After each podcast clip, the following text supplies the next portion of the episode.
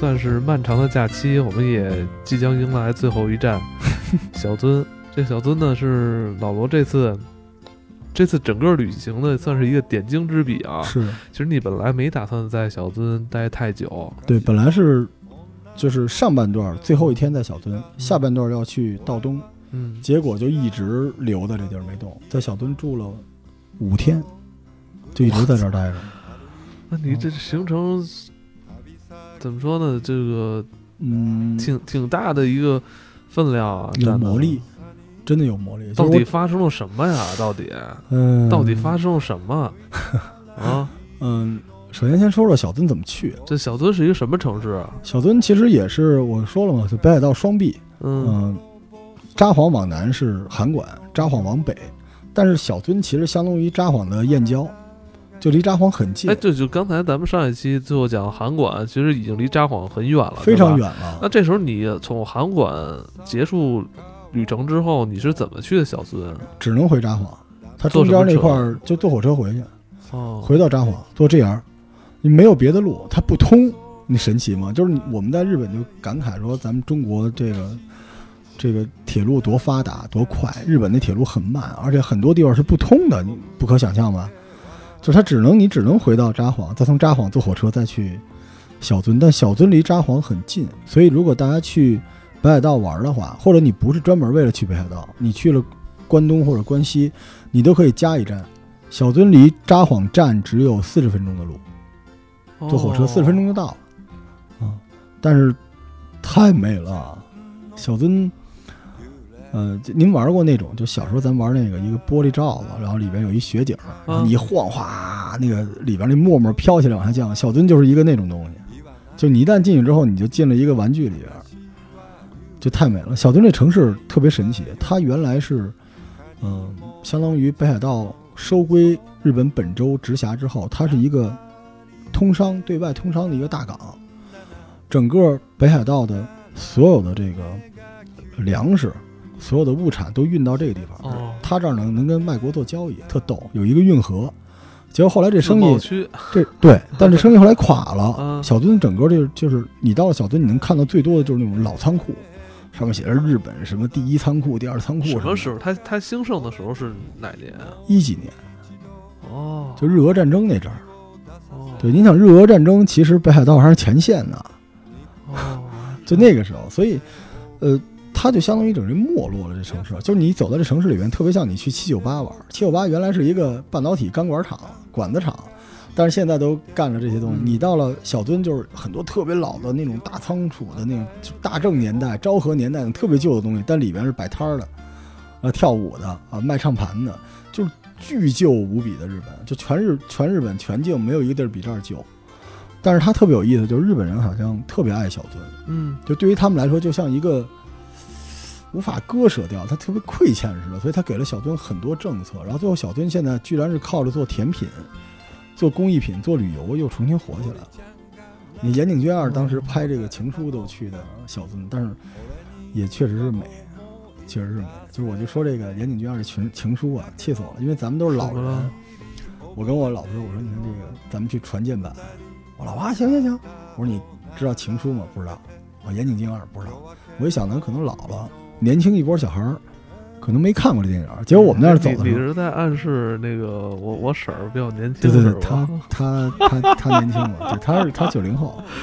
然后我们在路上碰见这老少配，五十岁人找一个二十多的，我们路上碰见一对儿，有一对儿那个两口子，嗯然后那个那个女的说啊，那个这地儿说是真好看，说是那个网红点，然后那男的说你懂个屁，女的说这地儿不是情书吗？那男的说你听过吗？你知道什么叫情书吗？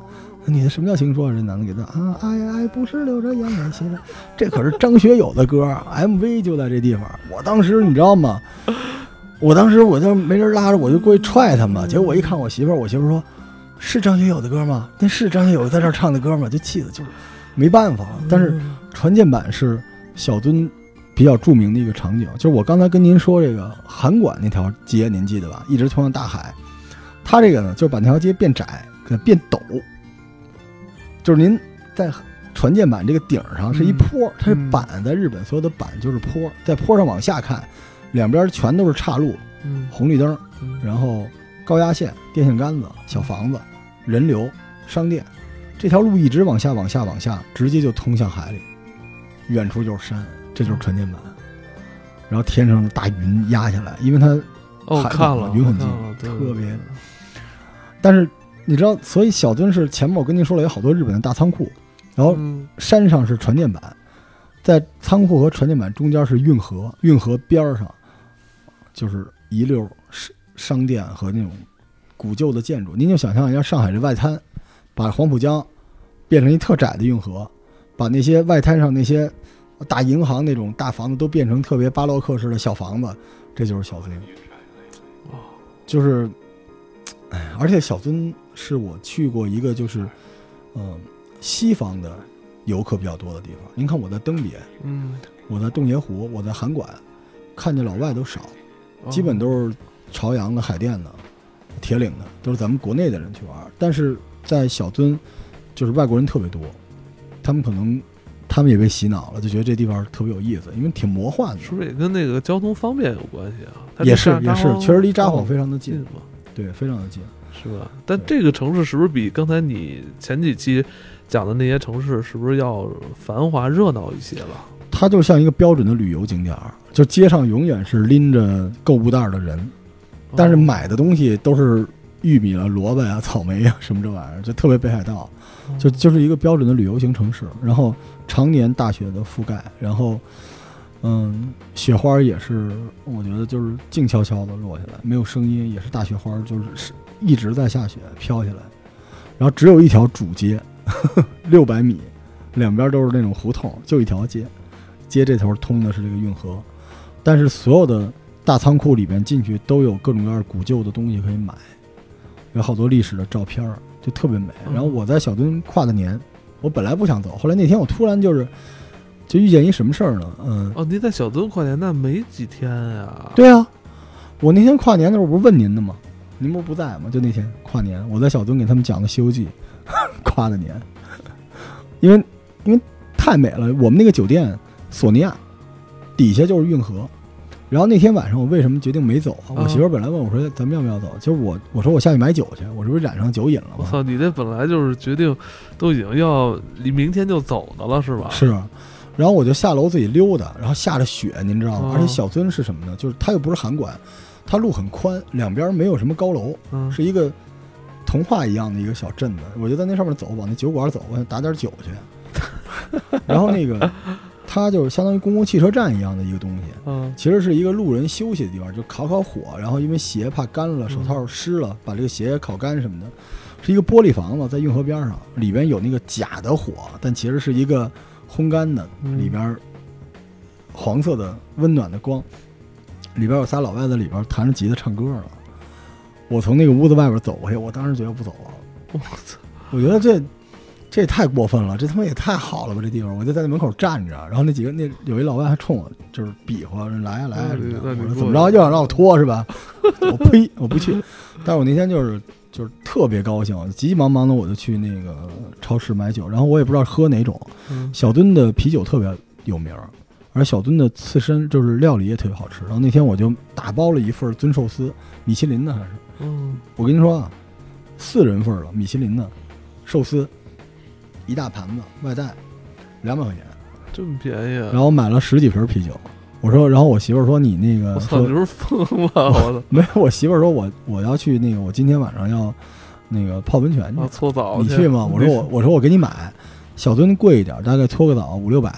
我说你去搓吧，然后我说我直播，我就往那窗户边一坐真。有不是真有搓澡啊？有啊，酒店里面就有。不是说没有搓澡吗？它是 SPA，它不是那种啪啪哦拍屁股那种哦，它是专门有人往身上抹一大堆调料那种。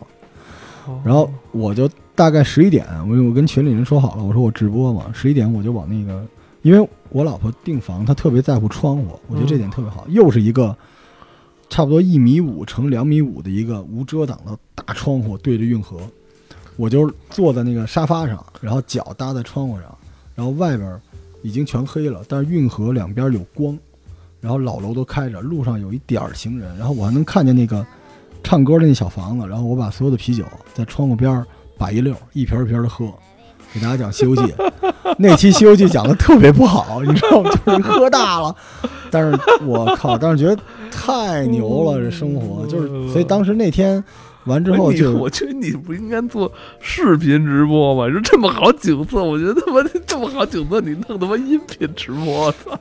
交不起网费，这挺贵的，是吧？但是您不觉得有时候有些美景你不想给别人看，我会有，就我不想，我到后来我都不拍小樽了，我觉得就就印在心里得了。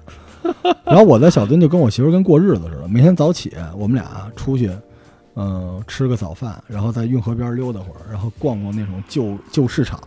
人家那儿没有 Supreme、Off White 没有，只有那旧的水壶、旧的什么电灯泡、老的黑胶唱盘。我们逛会儿那个，然后中午吃饭，吃完饭下午就在屋里睡觉，睡醒了晚上我就出去买酒，买完酒他去那个泡温泉，然后我就在窗户边上喝酒，然后有时候在底下在运河边上贴一身暖宝在那儿坐着，有一灯，我媳妇儿给我照张相，就是说师姑老人在小樽，就是他从窗户能看见我，底下有一个长长的灯，我坐在运河边儿能抽烟，旁边就是有一个抽烟的一个小盒子，我就哪儿也不想去了。而且我不是电话里跟您说了吗？我在那儿恨得我牙根儿直痒痒。哦，对对对对对，就这事儿，在他那地儿有一个烧烤特别好吃，而且我说就是日本的三大和牛，嗯松板牛、神户牛，还有这个黑黑黑毛嗯黑黑牛，其实北海道的，这地儿就盛产。然后呢，在这儿吃这个，结果我靠，我在这儿吃了呢，然后我去洗手间嘛，我出来的时候听见一帮北京人在那儿聊天儿，啊，你丫怎么才来呀？你今儿晚上什么？我一听，我靠，这是乡音啊！然后这个啊，服务员也是一中国孩子，打工的嘛，就跟我说，哎，说这这大哥也是北京的啊，你们都认识一下吧。然后那杨大大哥那个北京的，我说喝一杯喝一杯，然后我就问他们，我说你们这个怎么来的？然后他们就说那个有车在门口，然后我一看那帮小孩那个穿着打扮啊，就是就挺挺厉害的，应该有比较趁钱的。然后我在门口抽根烟嘛，我说走，咱抽根烟去。你那时候也不冷，因为身上烧烤店的热气，一看我靠，门口停着几个那个叫 G G 五五那种车，停两辆。我说富二代牛逼，哦，然后跟我讲说，哎哥，你去天狗山吗？哎，我们正好还有房子。我说不是，我跟嫂子逛会儿街，我们就回去了。哦，那个您怎么着？我看您也经常出来玩吧？什么什么事儿？我说是是是，聊会儿天儿。北京小孩儿你知道吧？递着烟，你就那感觉。然后我这时候都觉得还好，我就说人家年纪轻轻的哈，有钱出来玩挺好。您什么时候让我难受？您知道吗？嗯所以我就问，我说你们这都，你们这都是企业家吧，年纪轻轻的是吧？你们这个租，你们这买的车租？他说嗨，租的。嗯，我说那你们也挺牛的。我说你们常来，他们说这个每年都来，嗯大家就我说那万一人少怎么办呀？我说我经常约人约不齐，嗯他说不用约，到点儿在就在，不在拉倒。后来我就问我说你们这个是不是都是那个家里都比较好？他说不是。我一问，人月薪就八千一万。我说你多大？他说二十五六岁，二十七八岁，嗯有一岁数大点儿了，三十了。然后说自己一年就十几万，十几万做开淘宝店呢。我当时难受了，你知道吗？就我觉得就是这种，就是太会玩了。我就问他，我说你们这挑费这么高，你能承受了？他说没多少钱，说他们嗯早就计划好了，就一个人差不多就 A 一万一万块钱嗯就能租车，呃，呼朋唤友，吆五喝六的，该滑雪滑雪，该温泉温泉。嗯，然后我就特羡慕，我就是我在这岁数里边，我可没这种哥们儿，我也没有这种机会。怎么没有了？我跟您说，就是我想说什么，这年轻人啊，就趁年轻赶紧出来玩儿，然后有组织有计划多出来走走。我当时真的心里有点难受，就是我觉得他妈的老了，我不知道还能玩多少年了，但是我真的特别羡慕这么出来玩的人。嗯没事，你好好保养身体啊。每我年每年还可以去来来一次，但是当时那天晚上，嗯我跟我媳妇儿往家走的时候，我就跟她说：“我说那个，所以我觉得你是不是当天晚上你觉得有点不甘心啊？不甘心啊。”所以我跟我媳妇儿说去澳大利亚嘛，我说再我说玩你就是不不不甘心，就是还想在这儿多待几天啊。是没住够。这要不是为了就公司这边召唤我，就不回来。您知道，不是钱多钱少的问题，就是这执行力。你知道吗？就热爱生活这东西啊，它不是一爱好，它是一能力。就是咱们每天都有好多事情想做，但是你哪怕就是给自己找一乐子，你愿不愿意迈出这一步都很重要。我身边的人，就包括咱们很多听众，都是那种键盘全世界旅行家。我一说日本，一说美国，好家伙，都是我觉得怎么着，我不理解怎么着，你自己出来走走，有那功夫出来看看，就是钱不是问题的，而且这也到尾声也说是北海道真不太花钱。您知道，像我这种铺张浪费的，十三天一共两万块钱没花出去，一共才不到两万，而且这两万还包括我回来的时候买烟买酒，这也不少了，我操！十多天呀、哦还可以吧？我就是你除了那个机票、酒店以外，啊。十多天花了一万多，是对吧？，不是呃两万吧，两万块钱。我是特别浪费的那种人，您知道吗？就是，您知道我，所以我我就想说什么北海道啊，我给大家做个预算吧，就几千块钱，真玩下来了，四五天的时间，韩馆、小樽，几千块钱真玩下来了，而且吃的非常好，喝的也非常好。这北海道的烟酒茶、肉全都低于关东关西，真的很便宜。对，而且大家也不一定非要住像我老婆挑的那种，就是她都是挑那种特别贵的酒店，她觉得那个比较有意思，因为她照相，你知道吗？要自拍。